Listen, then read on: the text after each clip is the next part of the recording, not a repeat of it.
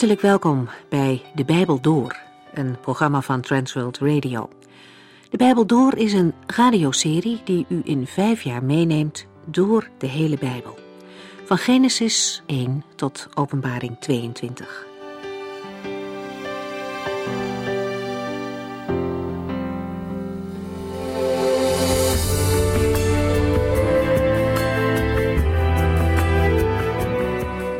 Vandaag beginnen we met het Evangelie van Matthäus. Net als Genesis is dit ook een soort sleutelboek voor de rest van de Bijbel. Om te beginnen noem ik een paar hoofdpunten uit de inleiding van de vorige keer. Malachi is de laatste profeet uit het Oude Testament die de woorden van God doorgeeft. Dan wordt het stil. Pas 400 jaar later komt er opnieuw een boodschap van God. Een engel kondigt de geboorte van Johannes de Doper aan. De komst van de Messias is dichtbij. Het wereldtoneel is intussen flink veranderd. De Meden en Perzen, die aan het eind van het Oude Testament een wereldmacht waren, hebben hun plaats moeten afstaan aan de Grieken. Na de dood van de Griekse leider Alexander de Grote wordt het wereldrijk verdeeld. Een dieptepunt in de Joodse geschiedenis is de ontwijding van de tempel door Antiochus Epiphanes. Deze overheerser was vastbesloten de Joodse godsdienst uit te roeien. Een priester uit Judea kwam in opstand, het begin van het verzet van de Maccabeeën. In het jaar 63 voor Christus wordt Jeruzalem ingenomen door de Romeinen, een nieuwe wereldmacht. Het Joodse volk komt onder de Romeinse heerschappij. De Romeinse Senaat benoemt Herodes tot koning van Judea. Een uiterst vrede man en datzelfde geldt voor zijn familie. In deze politieke situatie begint het Nieuwe Testament. Er waren inmiddels ook nieuwe groeperingen ontstaan, waar het Oude Testament nog niet over spreekt. De Fariseeën bijvoorbeeld. Ze hadden de meerderheid van het volk achter zich. Deze groep hield zich strikt aan de wet van Mozes. Hun tegenpartij vormde de Sadduceeën, liberaal denkende mensen. Zij hielden wel de wet van Mozes, maar hadden niet zoveel op met de profeten. En ook geloofden ze niet in het bovennatuurlijke. En dan, dan waren er de schriftgeleerden, beroepsuitleggers van de schrift, waarbij de letter van de wet belangrijker was dan de geest ervan. De vierde groep vormde de Herodianen, een politieke groep die de familie van Herodes op de troon wilde houden. Het Matthäus-evangelie is in eerste instantie gericht op het Joodse volk. Een belangrijk thema is het Koninkrijk der Hemelen. Dat is niet de gemeente of de kerk, maar het Koninkrijk van de Hemel over deze hele aarde. Je zou kunnen zeggen dat het Matthäus-evangelie over Christus als koning gaat. We beginnen met hoofdstuk 1.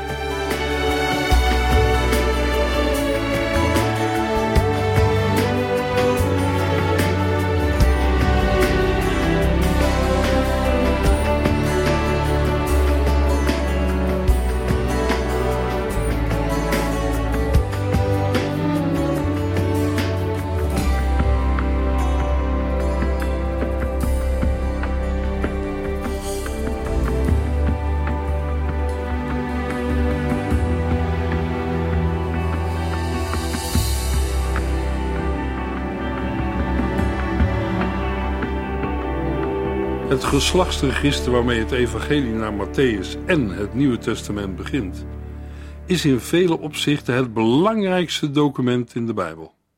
Alles rust op de nauwkeurigheid ervan. Het bestaat uit drie delen. Het eerste deel vinden we in Matthäus 1, vers 1 tot en met 6. Het geslachtsregister van Abraham tot David. Deel 2 vinden we in de versen 7 tot en met 11 en bevat het geslachtsregister van Salomo tot de Babylonische ballingschap. Ten slotte het laatste deel, Matthäus 1, vers 12 tot en met 17. Het geslachtsregister van de Babylonische ballingschap tot Jozef, de timmerman. In de studie van het Bijbelboek Genesis hebben we gezien dat het een boek is over families.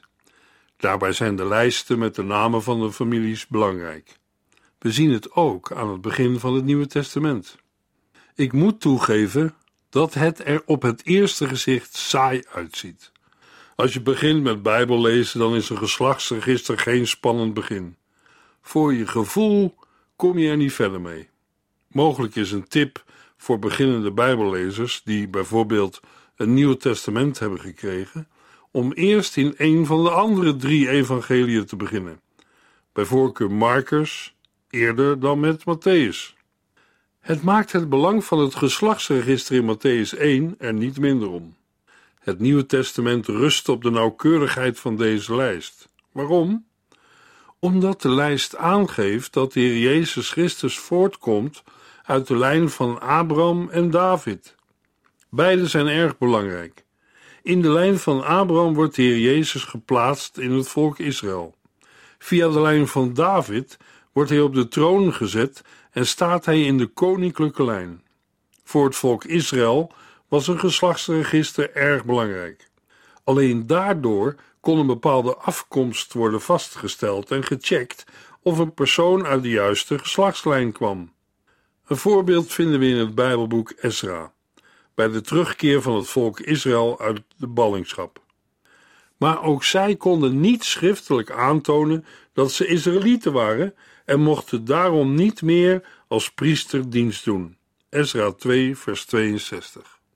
Het was in de dagen van Ezra mogelijk om het register van de stam Levi te raadplegen en te controleren of hij werkelijk een Israëliet was.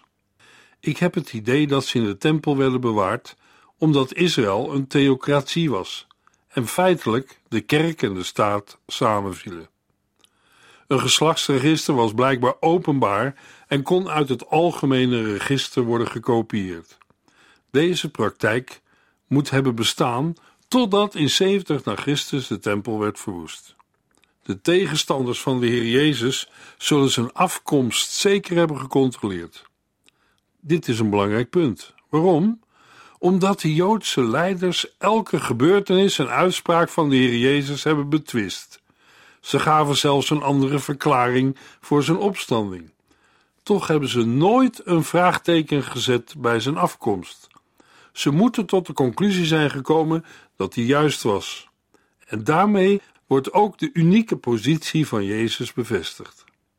Weet u nog dat Jezus zei dat de herder van de schapen door de deur binnenkomt, maar de dief en de rover op een andere manier de schaapskooi binnendringt? Johannes 10. Die kooi is het volk Israël. De Heer Jezus is niet op een onrechtmatige manier de kooi binnengedrongen. Hij kwam binnen door de deur. Hij is in de geslachtslijn van Abraham en David geboren. Daarom begint Matthäus met het geslachtsregister. De Heer Jezus is de vervulling van alles wat in het Oude Testament is genoemd. Zijn vijanden konden nooit zijn afkomst bestrijden. Ze moesten andere manieren vinden om hem te bestrijden, en dat deden ze ook. Bij het persoonlijk Bijbellezen slaan wij vaak de namenlijsten en registers over. We lezen alleen die gedeelten die interessant zijn. Maar waarom zou de Heilige Geest ze ons hebben gegeven? Niet omdat ze onbelangrijk zijn en je ze net zo goed kunt overslaan. Daarom is ook de geslachtslijst in Matthäus heel erg belangrijk. Het geeft de afstamming van de Heer Jezus aan vanaf Jozefs kant. Er is ook nog een lijn vanaf de kant van Maria, en die vinden we in het Lucas-evangelie. Matthäus 1, vers 1. Stamboom van Jezus Christus. Een afstammeling van David, die een afstammeling van Abraham was. Stamboom of geslachtsregister is een woord dat typerend is voor het evangelie naar Matthäus. Het is een unieke uitdrukking. Nergens anders in het Nieuwe Testament kom je het woord tegen. Ook als we de verschillende Bijbelboeken van het Oude Testament doorlezen, kom je bijna tot de slotsom dat het nergens anders in de Bijbel voorkomt dan alleen in Matthäus. Maar dat is niet zo. Bij de bespreking van het Bijbelboek Genesis kwamen we de uitdrukking ook tegen. In het vijfde hoofdstuk van Genesis lazen we: Hier volgt een lijst van de nakomelingen van Adam. Genesis 5, vers 1. Of je een lijst van nakomelingen nu een stamboom of een geslachtregister noemt, dat maakt niet veel uit. En wat blijkt nu? Er zijn twee Bijbelboeken waarin we de lijsten van nakomelingen vinden: Genesis, het boek van het geslacht van Adam, en Matthäus, het boek van het geslacht van de Heer Jezus Christus. Hoe werd de mens lid van de familie van Adam? Hij werd het door geboorte, niet door verdiensten. Op die manier werden ook wij, jij en ik, lid van de familie van Adam. We werden het door geboorte. Wat gebeurt er met al die nakomelingen van Adam? Romeinen 5, vers 12 zegt: De dood werd het lot van alle mensen, want zij zondigden allemaal. In Adam sterven alle mensen. De stamboom van Adam is de stamboom van de dood. Maar er is ook nog een andere stamboom, de stamboom van Jezus Christus. Hoe komt de mens in zijn geslachtslijst? Ook door geboorte, maar dan een nieuwe geboorte. De Heer Jezus zegt dat de mens opnieuw geboren moet worden om het koninkrijk van God te zien. In Johannes 3, vers 3 zegt hij: Luister goed, wie niet opnieuw geboren wordt, kan het koninkrijk van God niet ontdekken.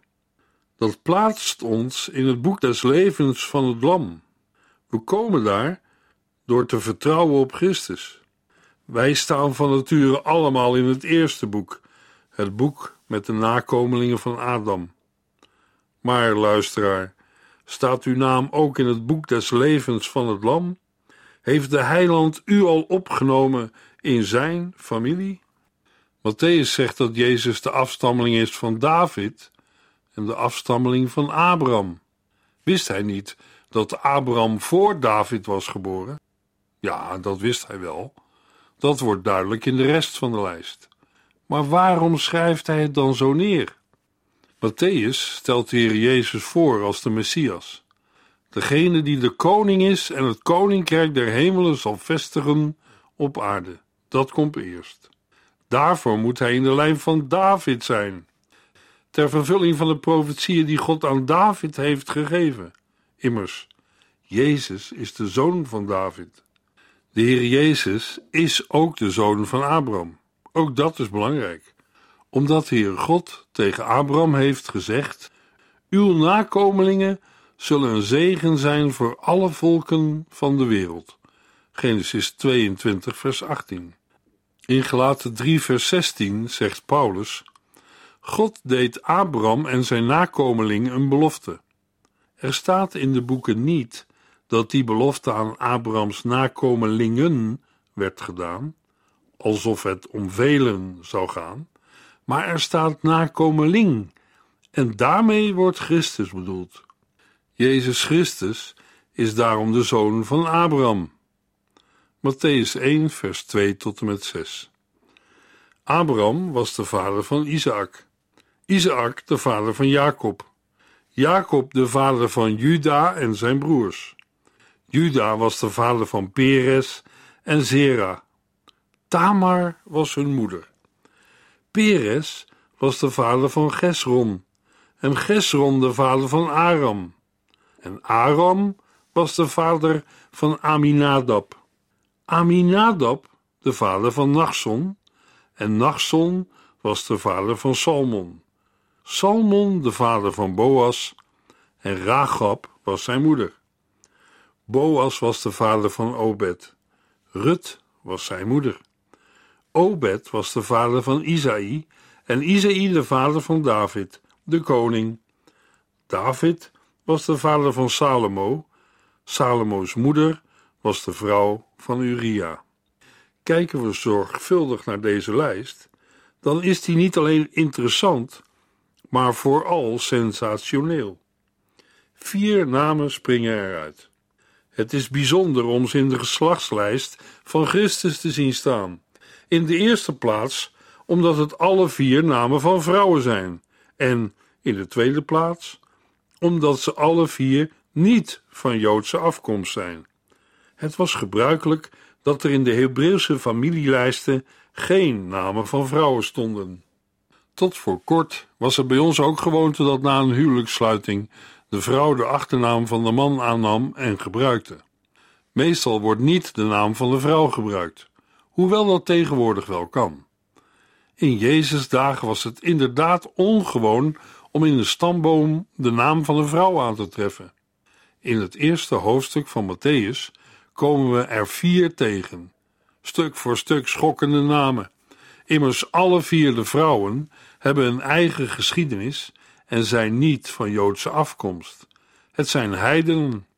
In Genesis hebben we gezien dat de Heer God niet wilde dat de nakomelingen van Abraham, Isaac en Jacob trouwden met vrouwen uit het land Canaan. Zij mochten niet trouwen met niet-Joodse vrouwen, omdat zij andere goden dienden. Bij de wetgeving aan Israël heeft de Heere God dit gebod herhaald. Zelfs Abraham kreeg van God de opdracht om bij zijn eigen familie een bruid voor zijn zoon Isaac te zoeken. Hetzelfde werd door Isaac gedaan voor zijn zoon Jacob. Het was de wil van de Heere God dat het dienen van de enige en ware God, de God van Abraham, Isaac en Jacob, het overheersende geloof zou zijn van allen die in de geslachtslijn stonden die naar de Heer Jezus Christus leiden. Toch staan er in de stamboom van de Heer Jezus vier namen van heidense vrouwen.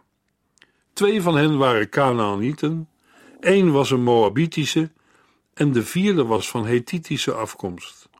Hoe zijn deze vier vrouwen in de stamboom van de Heer Jezus terechtgekomen? In Matthäus 1, vers 3 wordt Tamar genoemd. We hebben haar geschiedenis gelezen in Genesis 38.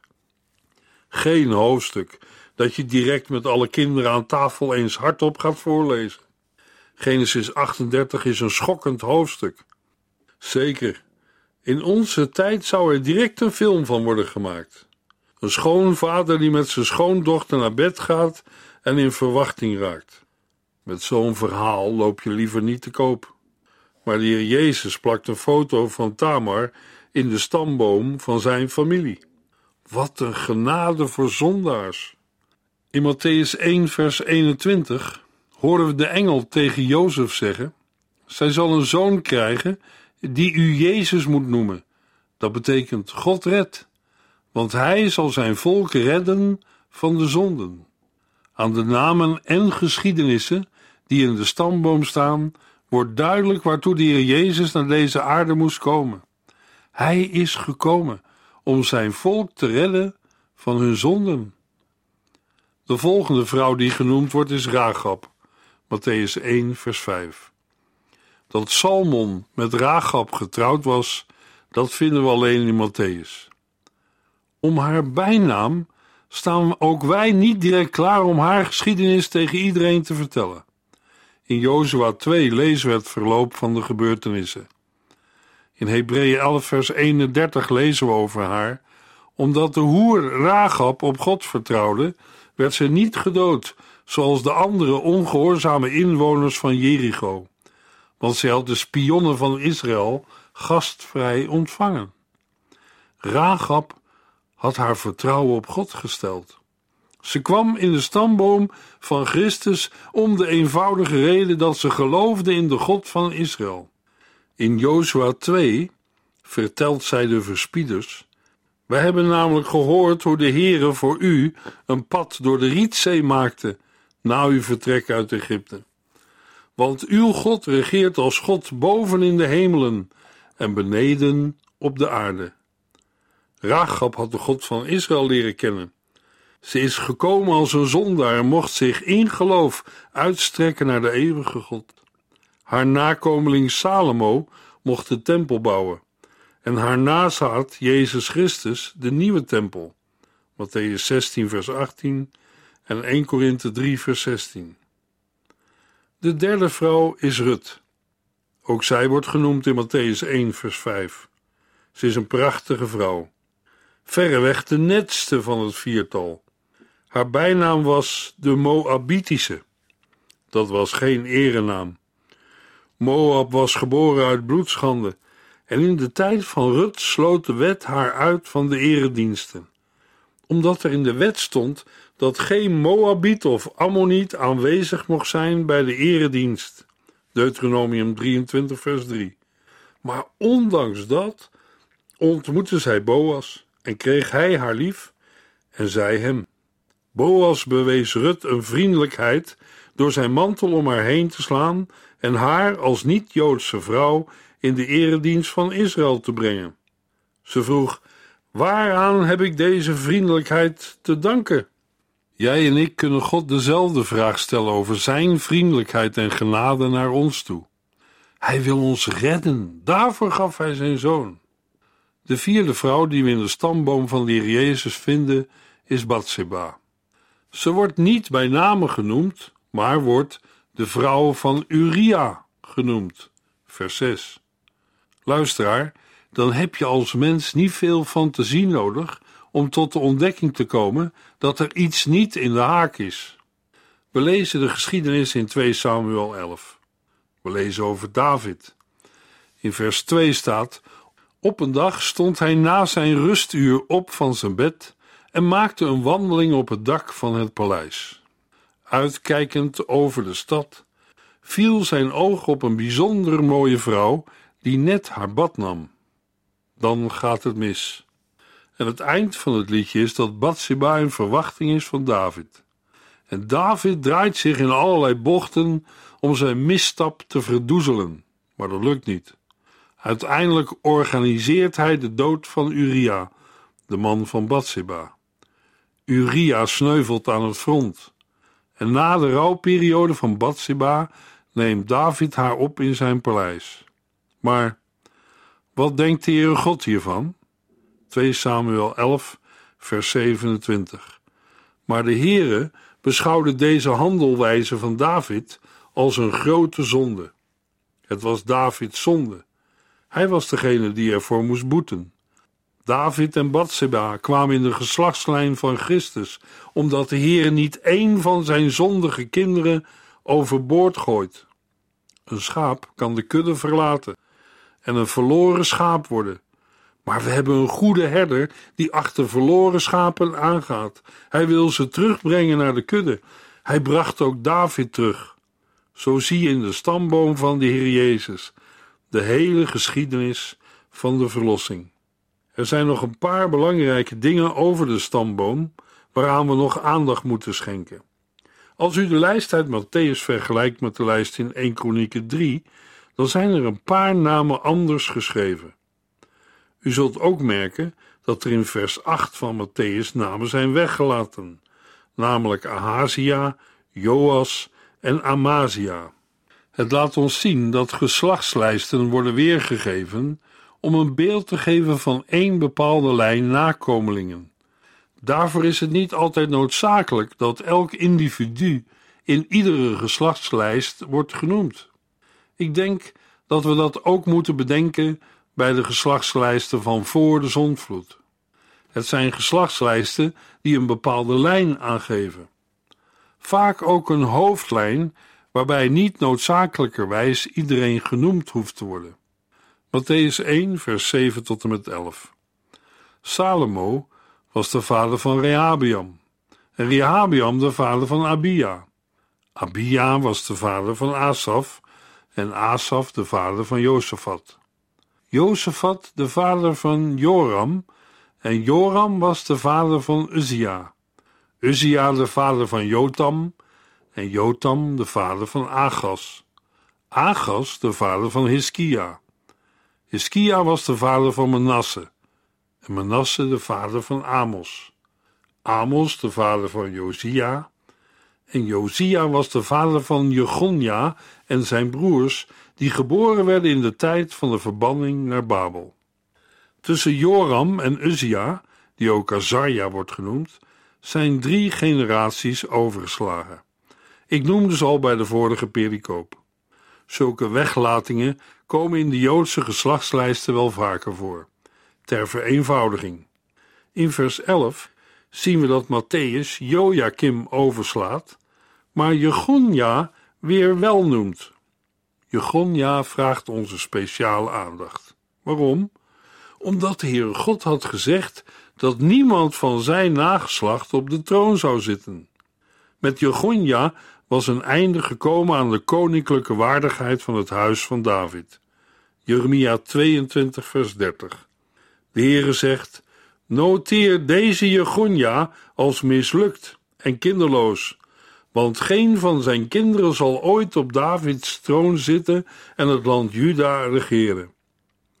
Vanwege de zonde van deze Jegonja kon niemand uit zijn geslachtslijn ooit op de troon van David zitten. Uit Matthäus 1 blijkt dat Jozef uit deze geslachtslijn komt. Maar Jozef is niet de natuurlijke vader van de Heer Jezus. Dit is een van de opmerkelijkste feiten in de schrift, in de Bijbel. En Matthäus probeert dit voor ons duidelijk te maken. Jozef gaf de Heer Jezus de titel, de wettelijke titel, de toegang tot de troon van David, omdat Jozef de echtgenoot van Maria was. Zij droeg de Heer Jezus. Jezus Christus is niet het nageslacht van Jozef en ook geen nageslacht van Jegonja, maar beiden, Jozef en Maria, moesten afstammen van David. En dat waren ze ook. Via twee verschillende lijnen van twee verschillende zonen van David. Als we bij Lucas zijn aangekomen, zullen we zien dat de geslachtslijn van Maria via de lijn van Davids zoon Nathan loopt. Jozefs lijn komt via de koninklijke lijn, via Salomo. Daarom moesten beiden, Jozef en Maria, naar Bethlehem om voor de telling te worden opgeschreven, omdat ze beiden uit het geslacht van David kwamen. Daarom zijn de geslachtslijsten belangrijk en zeker onze tijd en bestudering waard. Matthäus 1, vers 12 tot en met 16. Na die verbanning werd Jegonja vader van een zoon die Seatiel heette. Seatiel was de vader van Zerubabel en Zerubabel was de vader van Abiud. Abiud was de vader van Eliakim en Eliakim de vader van Azor. Azor de vader van Sadok en Sadok de vader van Achim. Achim de vader van Eliud en Eliud was de vader van Eleazar. Eleazar de vader van Matan. Matan was de vader van Jacob en Jacob de vader van Jozef, die getrouwd was met Maria, de moeder van Jezus, die Christus genoemd wordt. Met dit vers sluiten we de geslachtslijst af in het eerste hoofdstuk van Matthäus.